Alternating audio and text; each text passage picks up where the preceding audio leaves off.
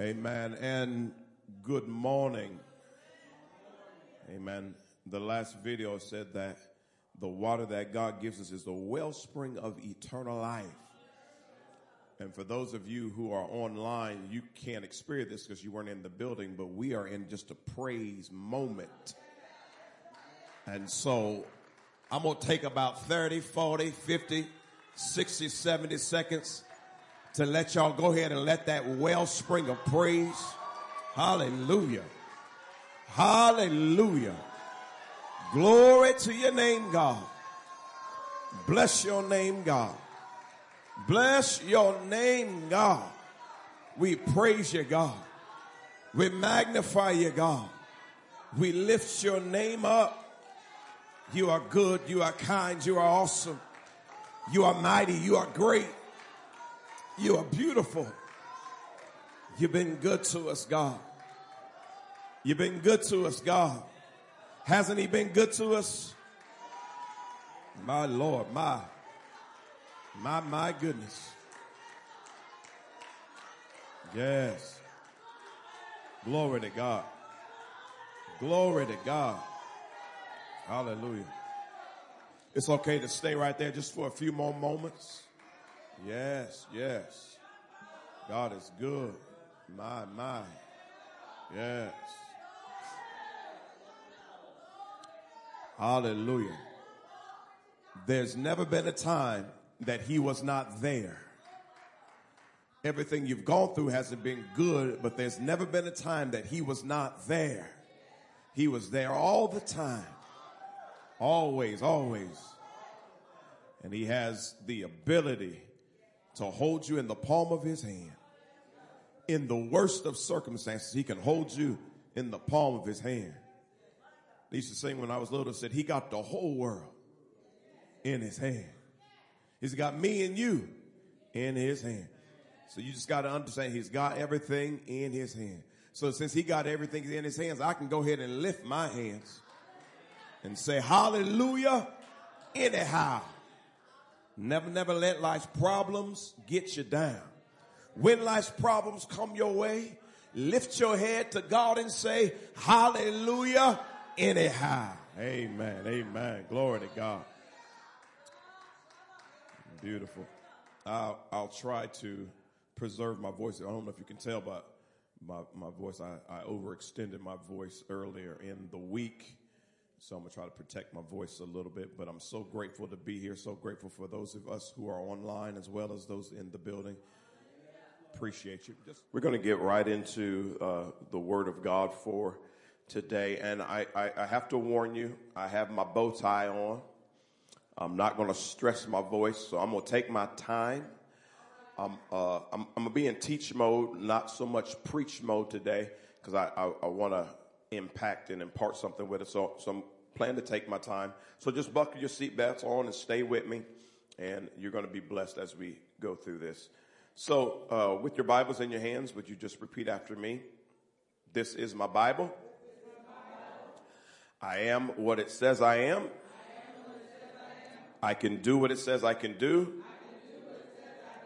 I will have what it says I will have.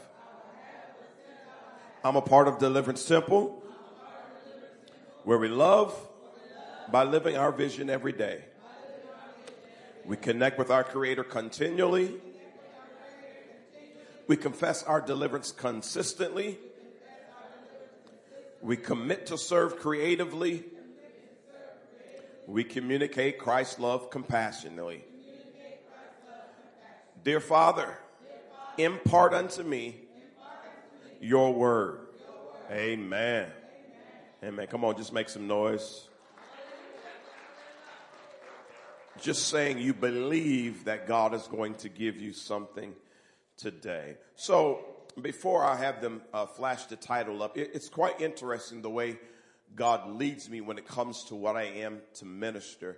Uh, what I am tweeting, posting, and what I'm studying may not be what God has called me to minister on. Very rarely do they intersect. Sometimes they do intersect. And so the last several weeks, we've been talking about how to yet believe God when things are hard and trouble, troublesome. And even Sister Mitchell, when she spoke last Sunday on Count It All Joy, she actually was walking right in that theme and she testified about all the challenges that she had gone through. And so that, that has been a theme because that's pretty much ever since our apostle passed away, that has been a theme of Deliverance Temple. There's just been a lot of things we've had to kind of persevere through.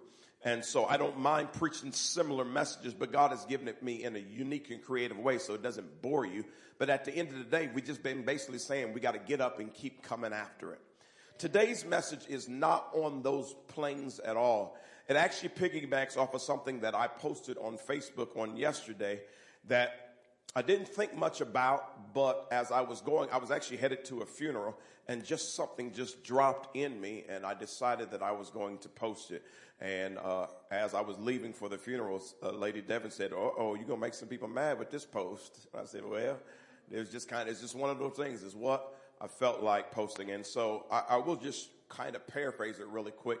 I, I mentioned something about uh, actually I, I, won't do do that. I'll, I'll, bring the title up first, and then we'll get into it. So the, the title for today is "Judgmental Christians." Judgmental Christians. Uh oh. Uh oh. Judgmental Christians. However, it may not go in the direction that you may think it would go. One of the reasons why is because if we're supposed to be a church of love, me teaching you not to be judgmental is a waste of my time. You should know that before you even come in the door. And if you've been saved by grace, and you know what God has brought you from, you should be the last person trying to judge somebody else in a negative way. Shouldn't even be an issue. However, it is in a lot of places, in a lot of churches, and we probably still got some of it in here. I'm not fooling myself. We probably still have some of it here. So the idea of judgmental Christians, but the point that I want to get to is that I think this idea is a little bit overblown. For example, people in the world will say the reason why I don't come to church is there's too many judgy folk in the church. And there's some truth to that. But there's judgy folk in the club. There's judgy folk on your job. There's judgy folk at Kroger. And there's judgy folk at the gas station and you keep coming back. So why is it the only one you don't want to come back to is the church? And the reason why I say it's a little overblown is because if you have a church of 100 people, people will act like all 100 of them are judgmental. Maybe it's four and 96 are okay. So let's not blow it too out of proportion and act like everybody is judgmental. So the point that I made is that yes, churches can be some of the worst offenders when it comes to judging people and looking down on people. And it's, it's horrible. We should be the last place, but sometimes we are the worst offenders. But then I made the statement that maybe what people are feeling sometimes is not judgment. Maybe it's just conviction. See, some people are mixing judgment for discernment. And when I preach a message, I ain't going back to his church because he talked about me the whole time. I don't know you like that. So if I talked about you, it wasn't me talking about you. It was God speaking through me. And if it falls in your lap, don't get mad at me. You better look at God. So we, we, we have to kind of unpack this so to make sure that we are moving in the direction God wants us to go. So the first thing we have to do, we have to look at scripture and we've got a lot of scripture today, but I need to break it down in a way that I think would help us be the best versions of Christians that we need to be. Let, let me pause and say, problem with a lot of churches is people are Christians, but they don't care about being the best version of Christian. They just want to tell everybody I'm saved and all y'all going to hell. Well, that's not the best version of Christian. The best version of Christian is a person who allows themselves to be discipled or a disciplined one. In other words, who you were when you got saved 20 years ago shouldn't be who you are today. There should be some growth. So we want to be the best versions of Christian. And actually, the word Christian simply means pertaining to Christ. And so we all have more room to grow as it relates to pertaining to Christ. Because as much as I love y'all, I'm not ready to die for none of y'all. I'm ready to die for my family, some of them. No, I'm just, I'm just playing. My, my immediate family, I'll go to bat for them, but that, that, some of them extended folk, I don't know about. I'm not Christ. So I got some room to grow. And we've all got room to grow. And so here's one of the reasons why there's a mix up. So let's put this first slide up. And it simply says, judge not. So people will tell you the Bible says don't judge. Or the Bible says you can't judge. And it's true, the Bible says judge not. The problem is people only take portions of scripture and you have to look at scripture in its entire context. So we're not just going to look at this and say, judge not. We're going to go to it and we're going to see the entire context. So let's do that. Let's look at Matthew 7, 1 through 5, and this is going to come from the English Standard Version. And let's have Mother Mitchell read. Judge not that you be not judged. All right. It says, judge not, but then it says why. Let's go back to that first uh, one. Judge not why that ye be not judged. Okay, so it doesn't say judge not, it says just don't judge so you don't get judged. All right, so let's, that didn't give me enough information. Let's go even further. Let's look at verse 2. For in the same way you judge others, you will be judged. And with the measure you use, it will be measured to you. So basically, it's saying, don't be so quick to judge. It's not that you can't judge, but don't be so quick to judge because however you judge with the same measure you judge is coming back to you in that same measure. Now, the Bible says if you are a teacher of the word of God, that your judgment is actually even heavier. So you got to walk careful when you judge because it's going to come back in that same way or it's going to come back heavier. So that's why I'm careful how I judge. It's not that I can't judge. I'm careful how I judge because I got some stuff still in my closet. And so if I don't want you exposing me, I try not to expose you. Maybe we can work together to all grow together, but I'm careful how I judge. Not that I can't judge, but I'm just careful how I judge because it'll come back on me. So for those of you who know me well, well, not just as pastor, but well, well, and have relationship with me, they'll, the, people will say that when a pastor falls, whether they fall on TV or publicly, the internet, or they fall in the city, I have very little to say. Why? Because I'm a pastor myself. And I know how hard it is to do what we do. Now, I may think what they did is wrong, but you won't get me to make a public statement unless I just have to because I know that there could be a day I would fall. And I'm thinking about that day while I'm not falling. The problem is when people do a lot of judging, they haven't slipped yet. But when you have slipped, you want the judgment to be a little bit different. Good friend of mine, his brother in law committed adultery. And his brother in law came to him and confessed it, and he laid his brother in law out. Told him up one down and down the next. And rightfully so in, in some ways because there is a certain standard that we should be living by. And they had a relationship, and so he got on him. But my friend told me this he said, But in my mind, I was like, How could you? You so wrong. You, you call yourself saved. And six months later, he had done the same thing. Messed up his marriage.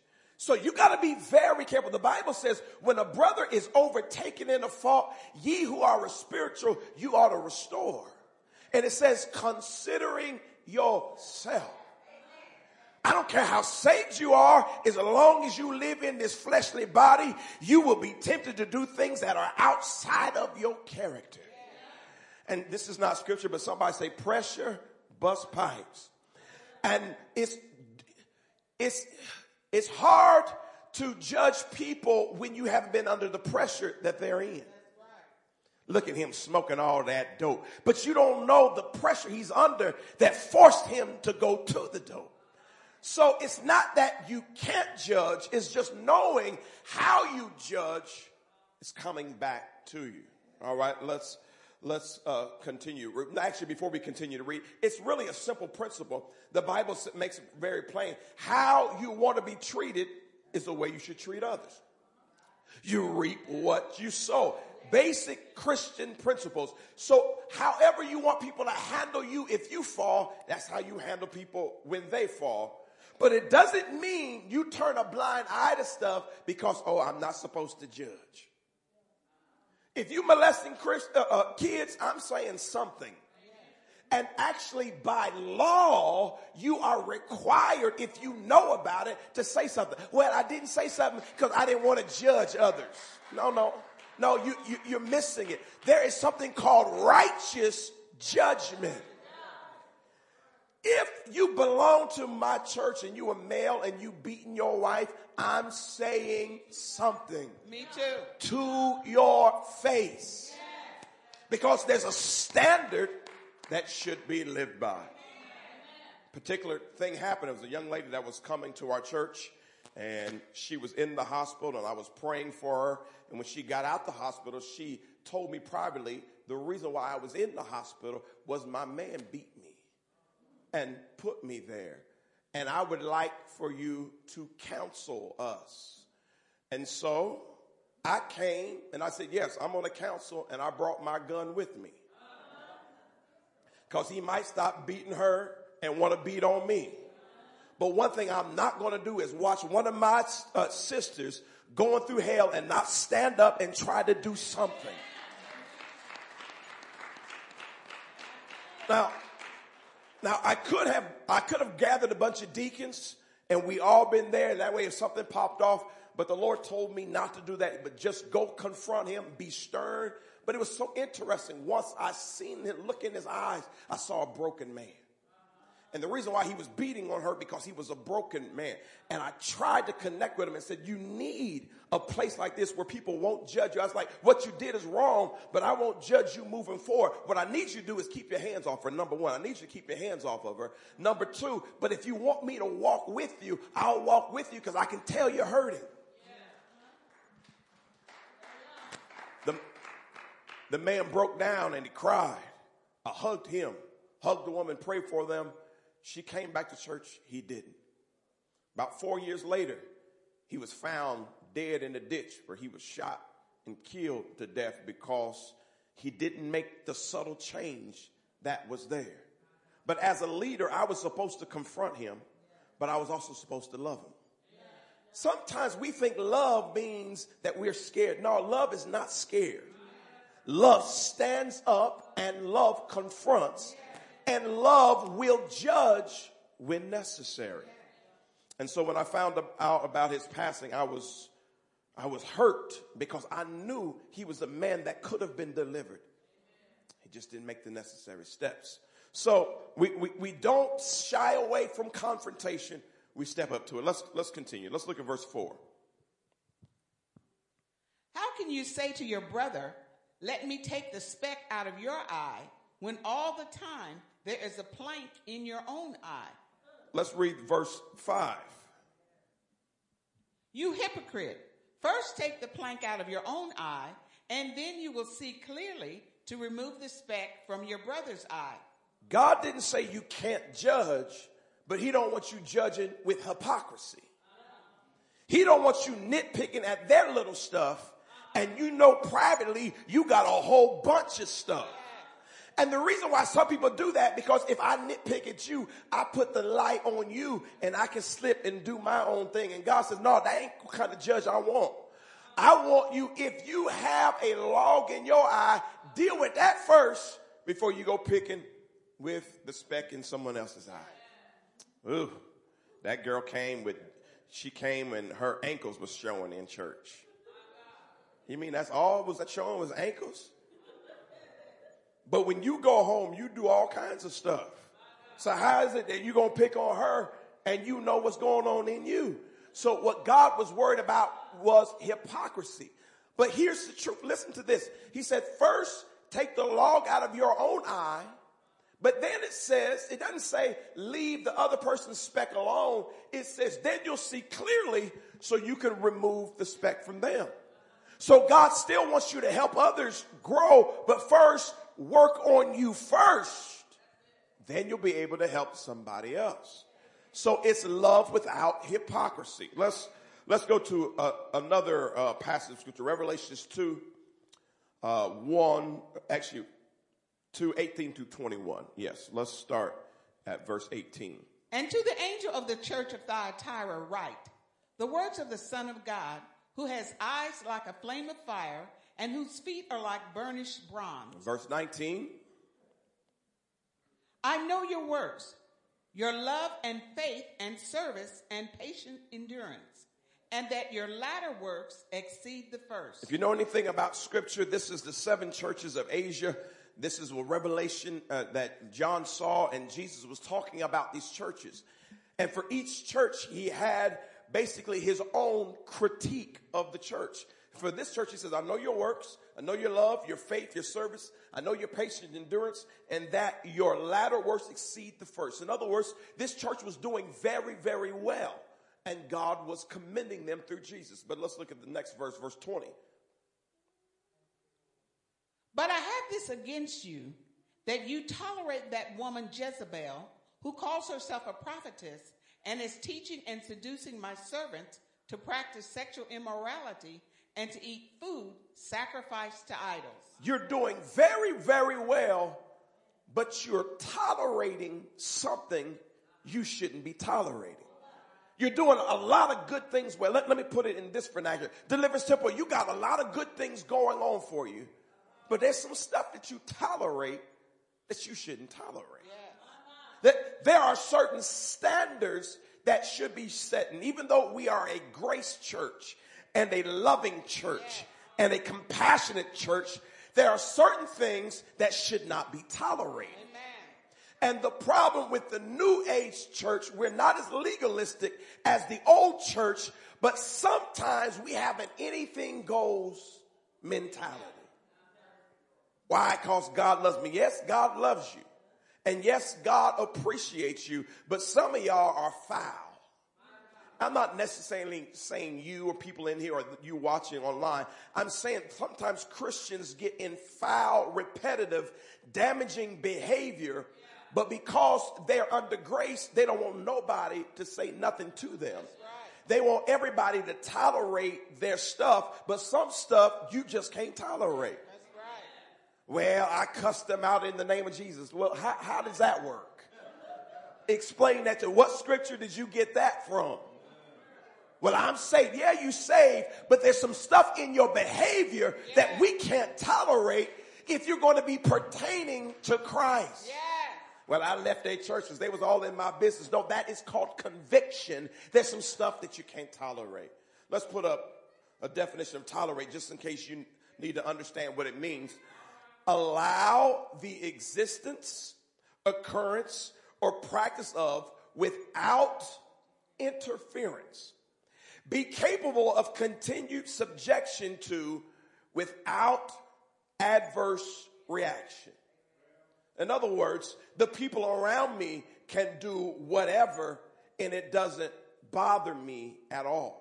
I'm not talking about the world.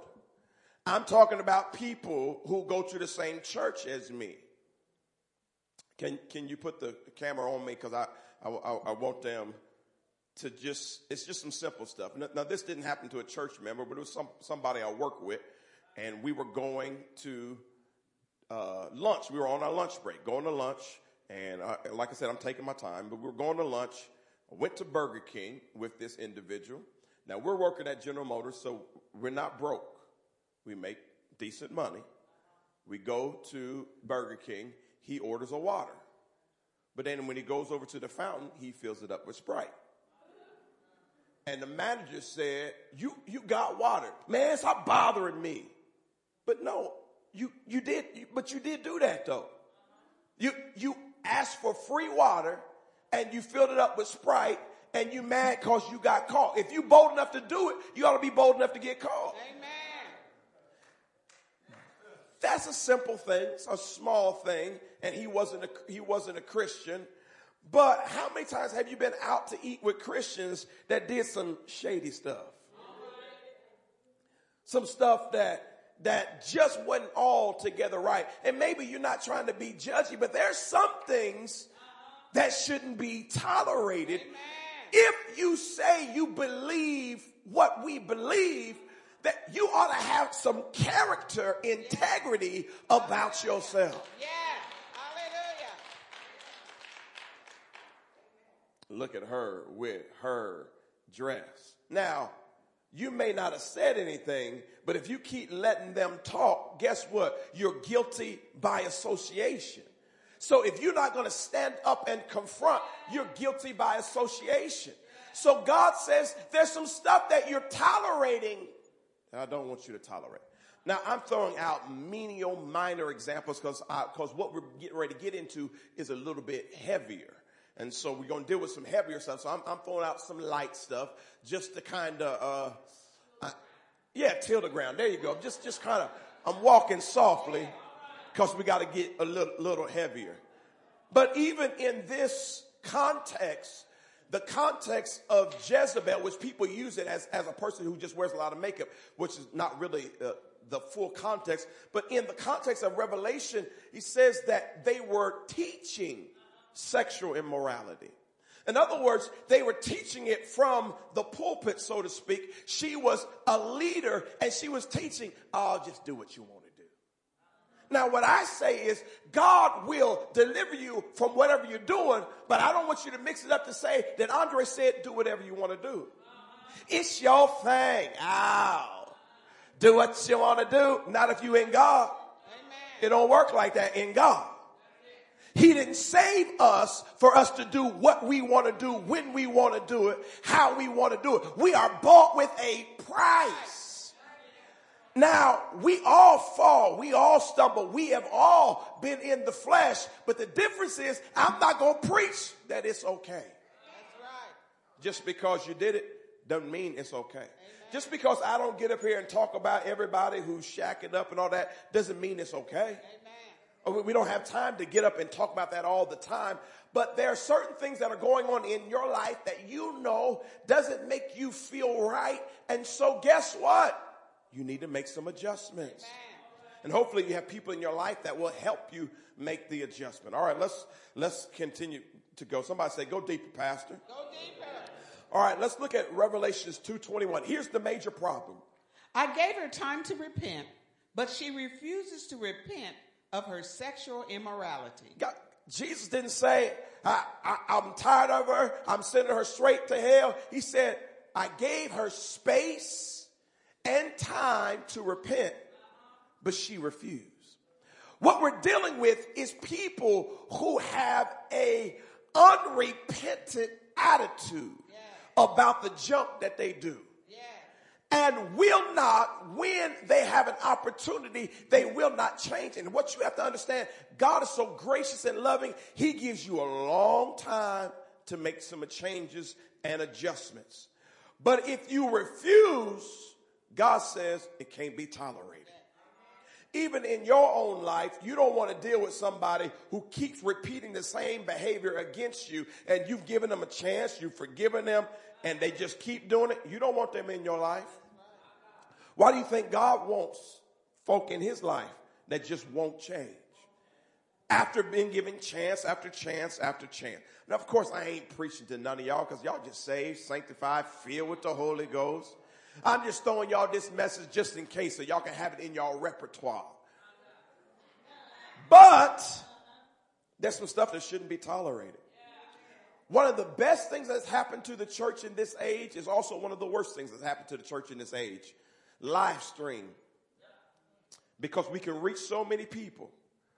But after you see what some people put on live stream, you realize some folks just up talking. They're not, they ain't got no anointing. They don't have no power. There's some churches that should be closed down and shut down because don't know not, nobody need to be un- under that. And God has given some of them space to repent and change. I didn't mean to get on this because this is just a, an opinion, so I'm just going to throw this out there. But there was recently a man who got robbed on live stream, a preacher who got robbed.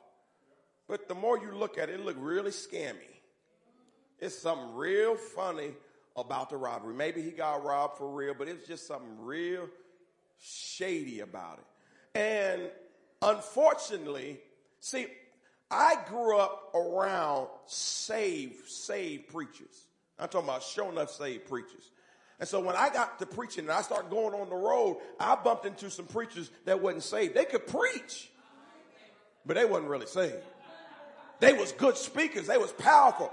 And even I was mesmerized. Man, they're powerful. I wish I could talk like them. But when we went out to eat afterwards, oh wow. The stuff they talked about, the way they acted, the, the thing, I was like, oh, wait, wait a second. Everything ain't what it seems. And there's a lot of churches that are so fake and so phony. And what God is saying, I'm tired of people sitting in those places and tolerating it. Here's a problem also though. A lot of people say, man, that pastor's, he's, he wrong for just getting up there being fake and phony. That's true. But things won't change until the audience stops tolerating it. If the audience keeps sitting under mess, the mess will keep going. But the problem, the reason why the audience keeps sitting under mess, because the audience won't read the Bible for themselves, so they don't know when it's mess or when it's not. That, that, that's how a man like Jim Jones could start off very well and later on be talking about I can sleep with anybody's wife and God's okay with it. How, how did y'all get that? Well, somebody's not studying the word. So the, so the onus, when, when Jesus talked and he rebuked the church, he didn't just rebuke the leaders. He rebuked the whole church.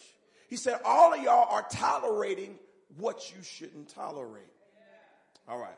Let's, let's, let's go a little deeper. Let's, let's put this up. Is something that, that is said that people will say. Let's put this point up for us. Only God can judge me. I put a question mark behind that phrase because my question is that accurate? First of all, people will say the Bible says only God can judge me. The truth of the matter, that's a Tupac song. That's not scripture. So because people don't know scripture, they quote stuff to you in the streets and they're like, only God can judge me. Yeah, you're right, sweetheart. No, no, you're not right, sweetheart. That's not what the Bible says. That you're right according to the law of Tupac, but according to the law of scripture, it doesn't say only God can judge me. That's not scripture. Now, only God can have the final judgment, but only God can judge me is not a total accurate statement, but it's not totally incorrect either. So let's study it to figure out what the scripture actually says. Here, here's the thing. I can get up and talk to you, but I'd much rather us look at scripture because the goal to get you to grow is not to hear my words, but to hear the words of God. All right, so let's look at 1 Corinthians 6, 1 through 3 in the English Standard Version. I'm going to let you just uh, read it. Well, actually, before you read it, I'll, I'll give us the context. The context Paul was talking about, there were Christian brothers and sisters who were taking each other to court. And so when Paul found out about it, he makes this statement. Let's look at 1 Corinthians 6 1. When one of you has a grievance against another, does he dare go to law before the unrighteous instead of the saints? Paul was, uh, he was irritated about what was going on because he was like, we should be the light for the world. But when we have issues, we claim we love each other like Jesus loves, but then we run to the court and do what everybody else does. I need y'all to pay attention in the back. So we run to the court and do what everybody else does. Now, we're not talking about small things. We're not talking about when somebody stabbed someone. Yes, you need to go to the court. But what they were doing, they were fighting over really minuscule things and taking it to a judge. And Paul was like, if y'all supposed to be brother and sister, y'all should be able to rectify. Now look, but look at what he goes on even deeper. 1 Corinthians 6 2.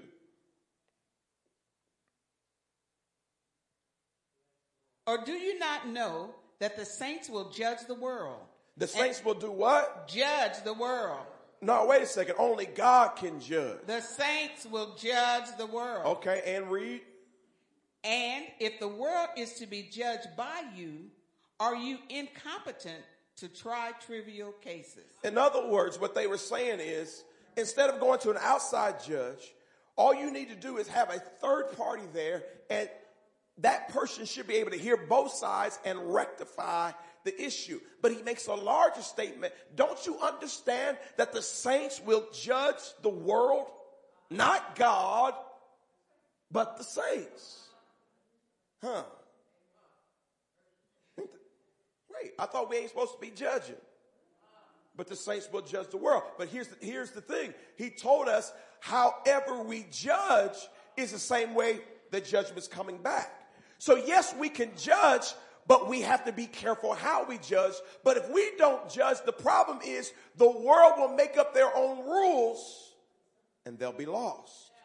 And the problem is the society should be looking at the church, but the church is so jacked up, the society don't want to look at us to inform their decisions. But this has been going on for the beginning of time. So let's go to verse 3, 1 Corinthians 6 3. Do you not know that we are to judge angels? How much more then matters pertaining to this life? This is a deep statement that Paul makes. And I don't have time to get into it, but we don't talk to angels. So this has to mean in the eternal realms or in the afterlife, we have the ability to judge. Hold on a second. Guys in the back, please pay attention because I don't feel like raising my voice. So, where, where was I at? Do you not know that we are to judge angels? How much more matters pertaining to this life? So, we are at some point going to be judging angels. I don't have time to dig into all the theology of it. And the truth of the matter, I don't know all the theology of us judging angels. But if we can judge angels and we can judge the world, then it's a possibility that we can judge each other as well. So, so, so only God can judge me is not correct, but it's not all the way incorrect. So what it is, it's incomplete. So let's can, let's keep going. Let's look at uh, these points that I have make up. Point one A. Here's the thing. Here's the the answer to the question. Christians are allowed to and are ex, are even expected to judge other Christians. I'll deal with that later, but judge other Christians. In the context, Paul was talking about us judging each other. Christians are allowed to and are expected to judge other Christians. Let's put up point 1b. So this is this answers the question, then we got to dig a little deeper. However, there are guidelines, number one, certain instances, number two, and certain expectations for Christian judgment. So yes, you can be a judgmental Christian, not in the negative sense, but we can judge each other in a way that helps us. And, and here's a, a really simple verse that we all have heard. Iron sharpens iron. So yes, we can, we, we can judge each other. Let, let, let, me, let me see if I can get really basic. Many of us, especially, I'll, I'll try to make it in black terms. Many of us have heard the terminology how the black dollar leaves the economy too soon. So there is a focus on making sure you support small black businesses. But the problem is sometimes you try to su- support a small black business and their prices are too high and their product is not good. And you are expected to keep supporting. Now, if you don't know them, you probably won't have a conversation with them because you don't really know them. You just decide, I'm not bringing my dollars back. You, you charge me a $25 fish dinner and I got two fish nuggets and two sides that look like they came out of a can. I, I, I can't pay 25 no more. So maybe you withdraw your dollars, but what if she went to the same church as you? What if he went to the same church as you? Normally what we do, we would tell everybody but them. Don't you buy no fish from her. Don't you buy Joyce's fish. Joyce crazy. She's selling $25 fish. All I got was two nuggets, and one of the nuggets was burnt. And that's funny, but the truth of the matter is much harder to tell the conversation to the person. Because maybe they do have a business in them, but iron sharpens iron, and somebody needs to judge them and tell them. But guess what? It's easier to talk about them than it is to tell them. And we all know it's, it's you, you ever met somebody that's so sweet and so kind, but their breath stink? It's much easier to tell everybody else their breath stink than tell them. But if you are in real relationship with people, see one thing about it, family, real family, man, did you brush your teeth today? The other day we were sitting at Greek's Pizza and I was eating, we all had our personal pizzas and I had mine with extra garlic sauce. And I said something and everybody at the table looked at me like, do not say anything with an H. Don't breathe. You smell awful. But we're family. We can talk like that. But God says as Christians, we're supposed to be family. And we're supposed to be able to judge each other. And one of the problems with judging each other is some people are so offended they can't take the truth. But it's up to you to at least try. Now, of course, I said I'm talking about light, funny matters because we got to get a little, we got to get a little deeper. So, in order to do that, we're going to go to this guidelines for Christian judging. So we can judge but there's some guidelines for. But let's look at 1 Corinthians chapter 5. We'll start off with verses 1 through 3, and then we're going to go even further. Now, this is the deeper stuff. This is what Paul was pointing out, and some people have, have read Corinthians and totally skipped over this portion of scripture. But I want you to think about Paul. Paul was the one who helped set up the church of Corinth, set up all these churches that he wrote to later. And he was writing back to the church once he found out how things were going on. And it was Paul's job to bring oversight to the church. It was his job to judge. Now he was in a leadership position. The problem with this new age, they don't even want the pastor to say nothing. They don't want you to say nothing, and they don't want the pastor to say. They don't want nobody to tell them nothing about nothing, but that is not wise, nor is it scriptural, nor does it help the body of Christ. But let's look at 1 Corinthians 5 and 1. Would you read that? It is actually reported that there is sexual immorality among you, and of a kind that even pagans do not tolerate. There's a that, man is sleeping with his father's wife. There's that word tolerate again. Now, now what people talk, people have been beat up about sex in the church, uh, just whether they're homosexual, heterosexual. There's been a lot of bullying from the pulpit. So I'm not, I'm not really going to deal, when we say sexual immorality, I'm not going to deal with it. I'm going to stay within the context of what Paul was talking about. Paul said, y'all doing stuff that even the pagans don't do. Y'all in church doing stuff that will put everybody on Jerry Springer. He said, there is a man sleeping with his father's wife. If you study it out, he had taken his stepmother and is having relationship with his stepmother and, and him and the stepmother. And I, I, I don't know if the father was still there. They come to church like ain't nothing happened. And Paul says it is reported. Paul wasn't there, but the report got back to Paul. So nobody said anything to the couple or to the man, but the report was out there. Everybody knew what was going on, but they were still talking about, thank you, Lord, for, now stop all that, thank you, Lord. Something is going on wrong in the house. It needs to be dealt with but it was allowed to go on. Now, normally back then, when they would talk about the church of Corinth, they would talk about several churches. They had house churches. So, in other words, it would mean the church of Muncie. That means all the churches are considered the church of Muncie. So, it was spread around the church what was going on, but nobody had done anything about it. Let's, let's, let's look at this again. Let- Let's put this uh, definition up because he said, Y'all tolerating it. Y'all have allowed the existence of this crazy incest, the encourage or the practice of without interference. Ain't nobody stopped it.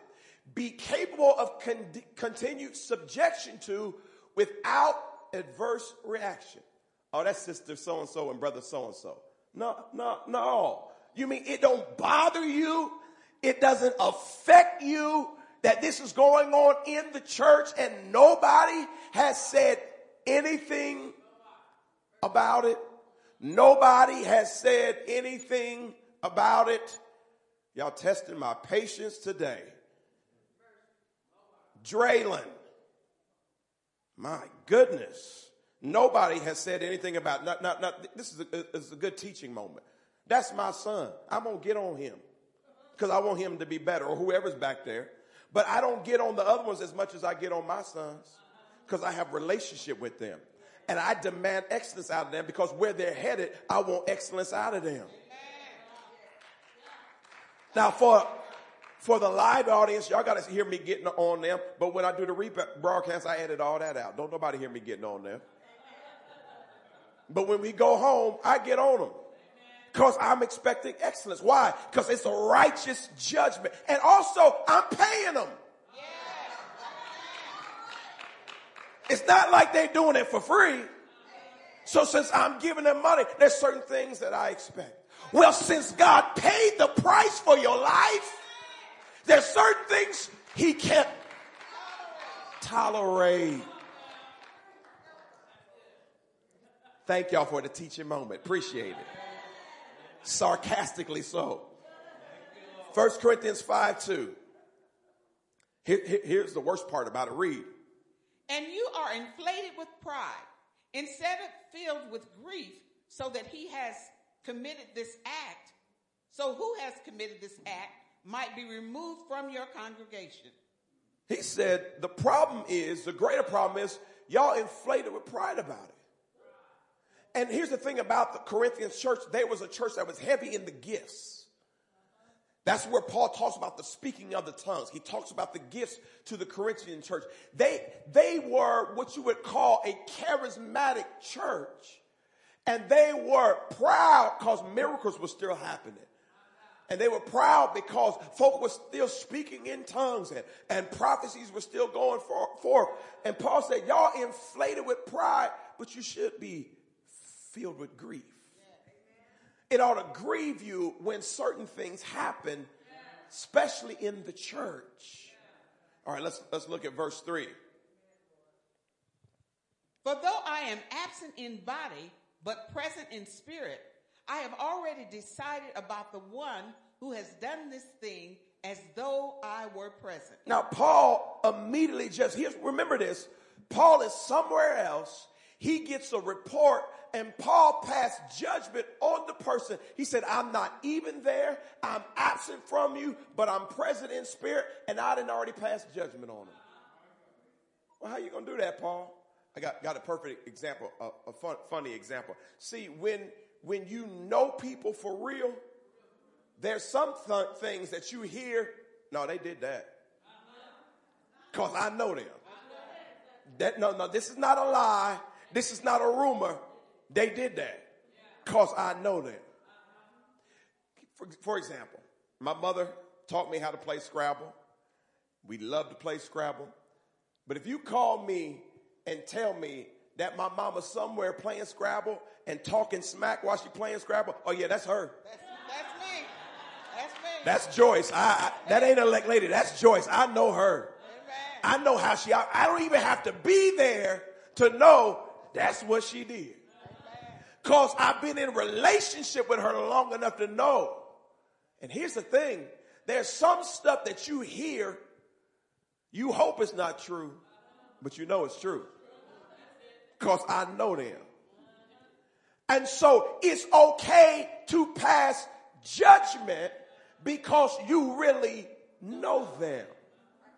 And like you said, righteous judgment. So, so let's, let's get a, a this is the guidelines. Let's go with guideline A. Christian judging should be based in relationship. The problem is we like to judge folk we're not in a relationship with. You, you, you in the park and you see some girl scantily clad and leave her alone. Cause the park is public. It's not your park. Now, if she's your granddaughter or your daughter, you have relationship or your friend, maybe you could say something, but it, it works best when it's done within relationship. Now, in the old days that we grew up in, no matter who your parent was, anybody could get on you. You, you can get whooped in the, in the neighborhood and get whooped again because you got whooped in the neighborhood. That's how we grew up. And some of y'all still have that mindset, but don't try that with this new generation. Don't mess with these new folk. They wasn't raised like you was raised. The best thing you do is pray and go on about your business. Because they, they, they, their, their babies have raised babies and the babies are raising another set of babies. And so, yes, we need to have influence. Now, if you have influence, it's a different story. But the problem is some Christians have no influence, no relationship, and they jump to judging. Paul had set up this church. Paul was writing letters to the church. Paul was in communication with the church. Paul knew the people of the church. So for him to pass judgment, it was a righteous judgment. So the guidelines, it must be based in relationship. Let's look at verse 4. Read that. When you are assembled in the name of our Lord Jesus, with my spirit and with the power of our Lord Jesus. He says, because of my oversight over you and my relationship with you, when you are assembled, my spirit is with you. I told a comical story about my mother, but let me tell another story about my mother. There are times without getting into detail that I would go places and do things and come home and my mama called out what I did and she wasn't there. But because of the authority she had in my life, her spirit. And she was guessing and thought she was guessing, but she was spot on. I don't know who you was with. I don't know what she was doing, but something there wasn't right. How does mama know?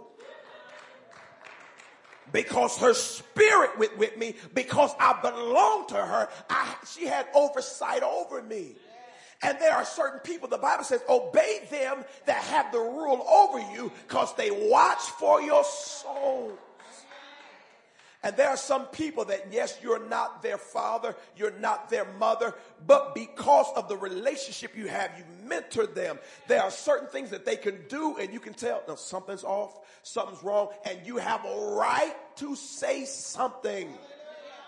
If your spirit is irritated by somebody, a brother or a sister, you got to ask them what, you've been doing, where you've been, how you how you been, how you been living. Not because you're trying to send them to hell, but because you're trying to grow them up. Because something in your spirit feels off. And because of us, because we've dealt with a lot of substance abusers, Many times when people are slipping back and relapsing, that's part of the substance abuse work, people will relapse. But many times when people are in the relapse mode, if you are really deep in the spirit, you can always know.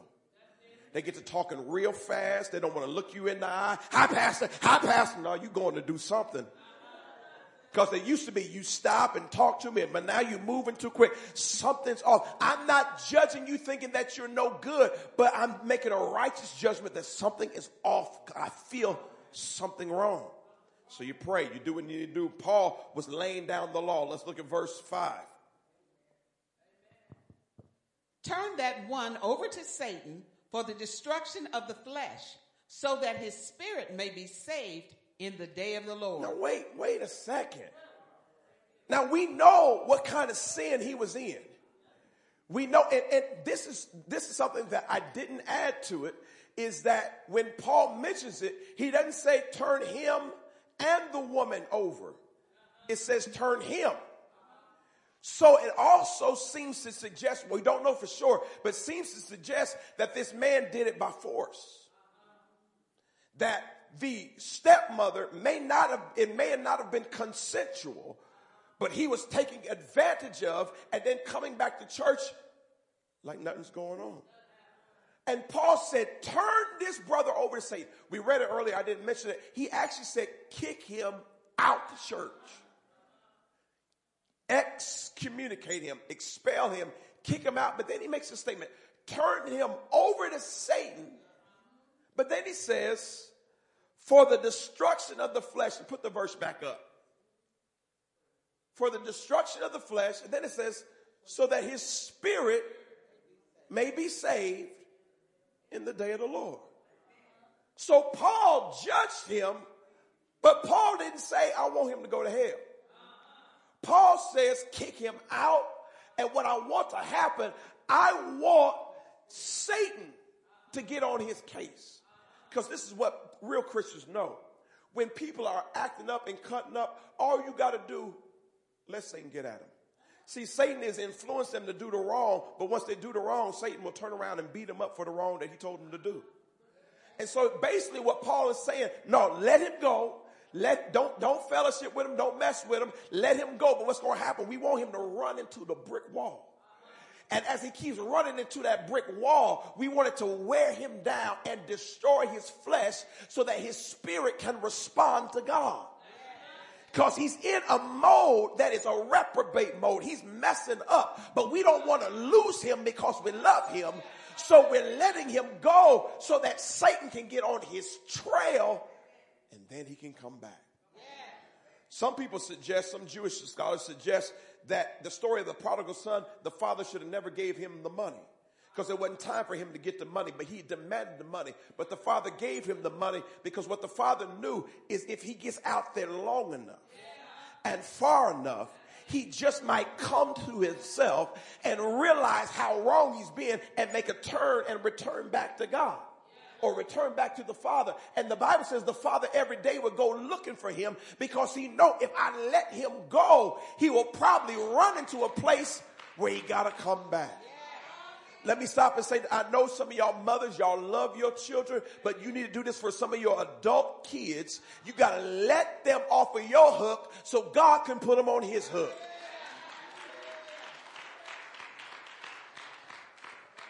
Stop babysitting. I know you love the grandbabies, but stop babysitting. He done made 12 babies already and he gonna make more if you keep watching Tell him no. Tell him no, you raise your babies. I ain't buying another gift. Sometimes it's tough love that brings people to see real love. And Paul saying, y'all being too weak on this situation. Kick them out, but we still want him in the day of the Lord. We still want him to be saved. Let's, let's look at B. This, this is another guideline. Christian judging should, and I got to capitalize, should always have the goal of restoration. If you're judging people just to talk, that is not Christian judgment. But if you're judging people for the goal of restoration, God is okay with that. Because the Bible says you restore considering yourself. Let's, let's continue, continue to read. And, and b- before we uh, actually read that, you can keep the verse up. Second Corinthians, there's a story in Second Corinthians that some scholars believe is about this man, and some don't believe it's about this man, but it shows restoration. Whoever the man was, he got restored. If it was this man, then what they did worked because he was able to be restored if you look at Second Corinthians. So let's look at First Corinthians 5, 6. Read. Your boasting is not good. Don't you know that a little yeast permeates the whole batch of dough? Paul said, Your boasting is not good. Because remember, they were boasting about it. Like, oh, look, God is still blessing us. Yeah, I know we got some junk in our church, but God is still good and God is still blessing us. And God said, you, you, you, Paul said, y'all, y'all, y'all boasting too much. But I want you to understand a principle that they knew because they understood the feast of unleavened bread. But he says a little leaven leavens the whole lump. A little yeast goes through the whole batch of dough. Let's look at the next verse, verse 7.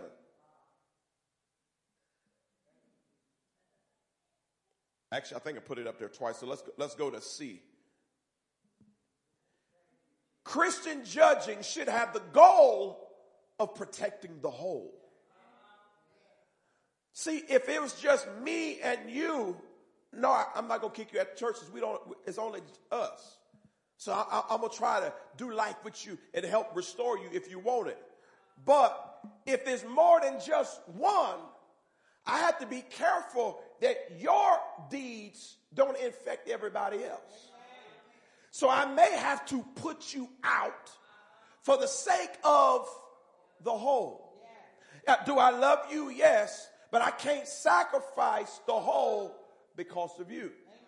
Well, somebody will say, well, Pastor, the Bible says that the shepherd would leave the 99 and go after the one. But here's the thing the one was lost. In other words, he didn't know he was lost. He was tricked into being lost. And there's times that the devil will trick you, tempt you, and trick you. That's one thing. When you're caught in something, that's one thing. But when you wander off on your own, and you have space to repent and choose not to, and you want to do what you want to do in the church, I have to be willing to let you go to preserve the whole. So we have to remember that. So we're really talking about, we're not just talking about menial sins, we're talking about rebellious, stubborn, unrepentant, unregenerated sinning.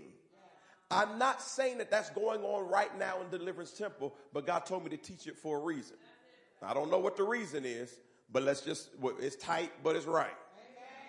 Let's go to D, and this is where we'll close from. Christian judgment was designed to be mainly internal, not external. Here's the thing when, when, when it said only God can judge me, I said that is not correct, but it's not all the way incorrect, it's incomplete. So look at what Paul goes on to say in from the same passage. Remember, he's still talking about this craziness that was going on in the church. Let's go look at 1 Corinthians 5 9. I wrote to you in my letter not to associate with sexually immoral people. So he's talking about previously, I had already wrote to you and told you don't associate with sexually immoral people. Now, once again, I don't think it's just talking about the res- regular casual sexual relationship outside of marriage, even though we don't believe as Christians, we don't believe that's the best. We believe the highest form of sexual practice is within the covenant of marriage. But I don't even believe it's talking about the casual. It's talking about just the wildness, the craziness that people are doing and still calling themselves saved. So let's, let's go further. Verse 10. Not at all meaning. Read those three words again. Not at all. Say it one more time. Not at all. Okay, I got you. Meaning the people of the world of this world who are immoral, or the greedy and swindlers, or idolaters. In that case, you would have to leave this world. Wait a second. So he said, I'm not really talking about folk in the world. And a lot of churches and a lot of pastors, all they talk about is them folk in the world. They go into hell and stay away them. Come out from among them and be separate, says the Lord. Don't you go to the ball game and don't you go to the club and don't you, and maybe you shouldn't go to some of these places. But Paul said, I'm not talking about the folk in the world. Cause you'd have to get rid of, you have to go get rid of everybody. You can't go to work. You can't go to the restaurant. You can't go to the gas station. He said, I'm not talking about the people who are caught up in the world because here's the connotation. They don't know any better. They're doing things because they're caught up and they don't know the way out. So the, the, the idea of you judging the prostitute in the street, it doesn't make sense because many of them, they wouldn't be prostituting if they knew another way. They don't know another way. But what God is saying, I don't want you dealing with somebody who's doing it in the church. Because they should know better. Let's continue to read. Verse 11.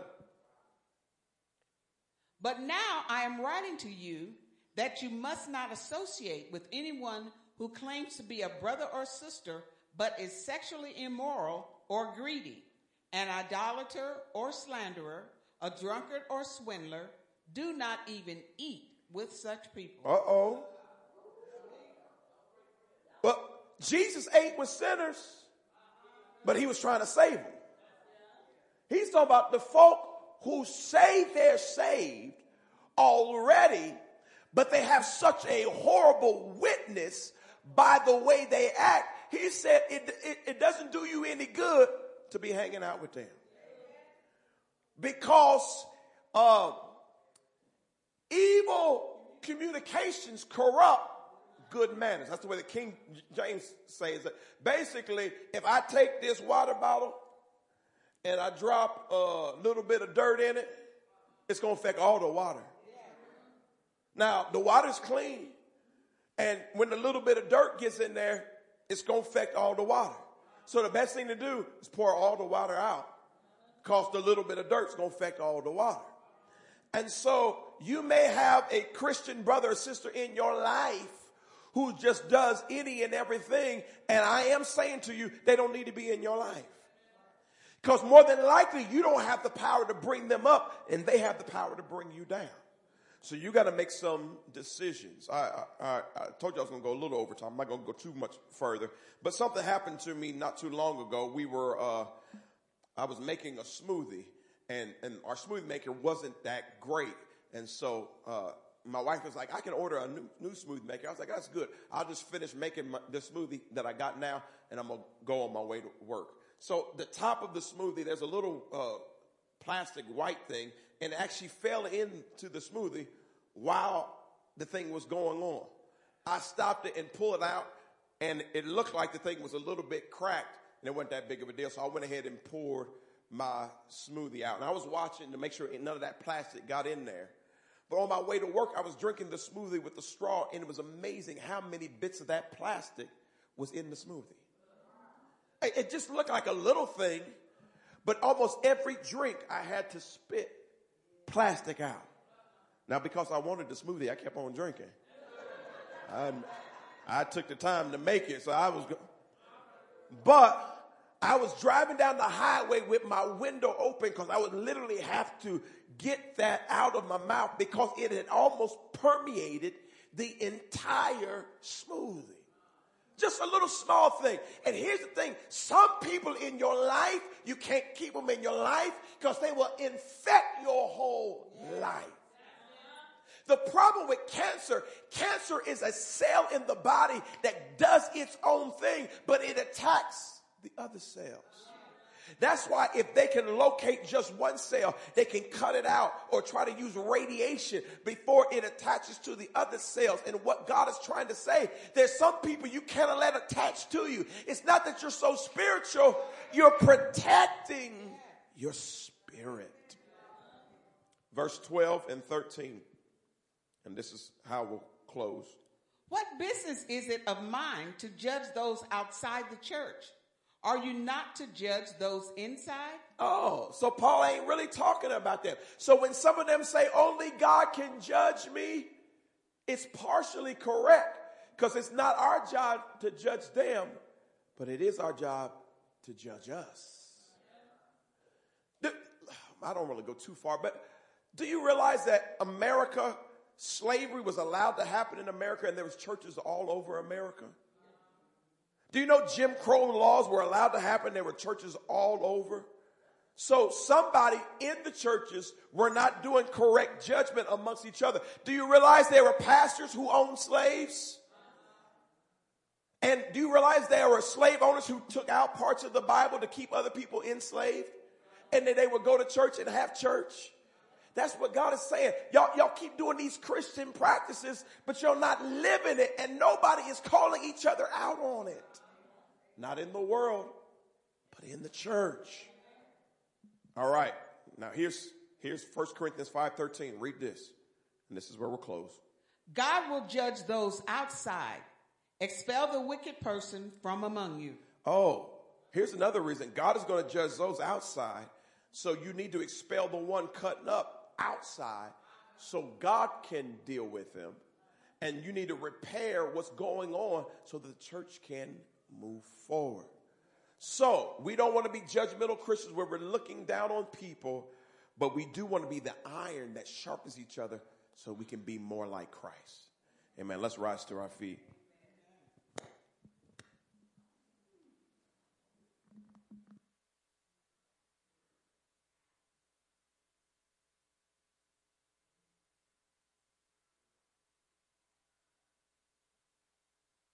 i say. Judgmental Christians. Hopefully, you understand how we can have righteous judgment. All right, let's move right into our communion. Even what we're going to read, if you study it, Paul was judging them how they took communion. He said, Y'all eating communion to get full, y'all eating, y'all drinking the wine to get drunk.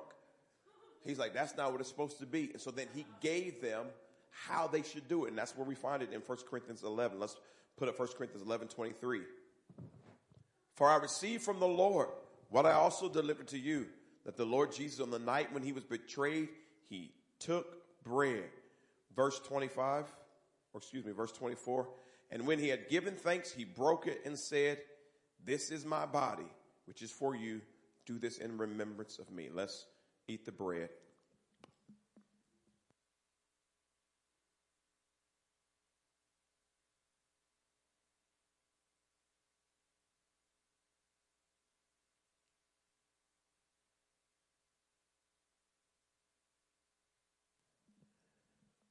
25. In the same way, also, he took the cup after supper, saying, This cup is the new covenant in my blood. Do this as often as you drink it in remembrance of me. Let us drink.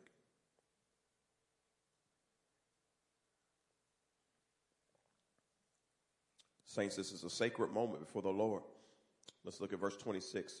For as often as you eat this bread and drink the cup, you proclaim the Lord's death until he comes. Let's bow our heads. Dear gracious Heavenly Father God, help us to be the correct judgmental Christians. And let us focus our attention on us in Deliverance Temple, growing each other, sharpening each other, passing righteous judgment when it needs to be, and considering ourselves, looking to restore others, being in relationship with each other. And help us not to focus so much on the world, but really grow us so that the world would want what we have. And God, as you develop us to be more like you, we'll be a light in a dark land that would draw many to say, What must I do to be saved? So, God, I'm asking that you would save the sinners and the lost, that you would reclaim the backslidden, but God, you would help us in here to grow to be the disciples that we need to be to help push and advance the kingdom forward. And we thank you for it. In Jesus' name, amen. God bless you all. Much love to you all.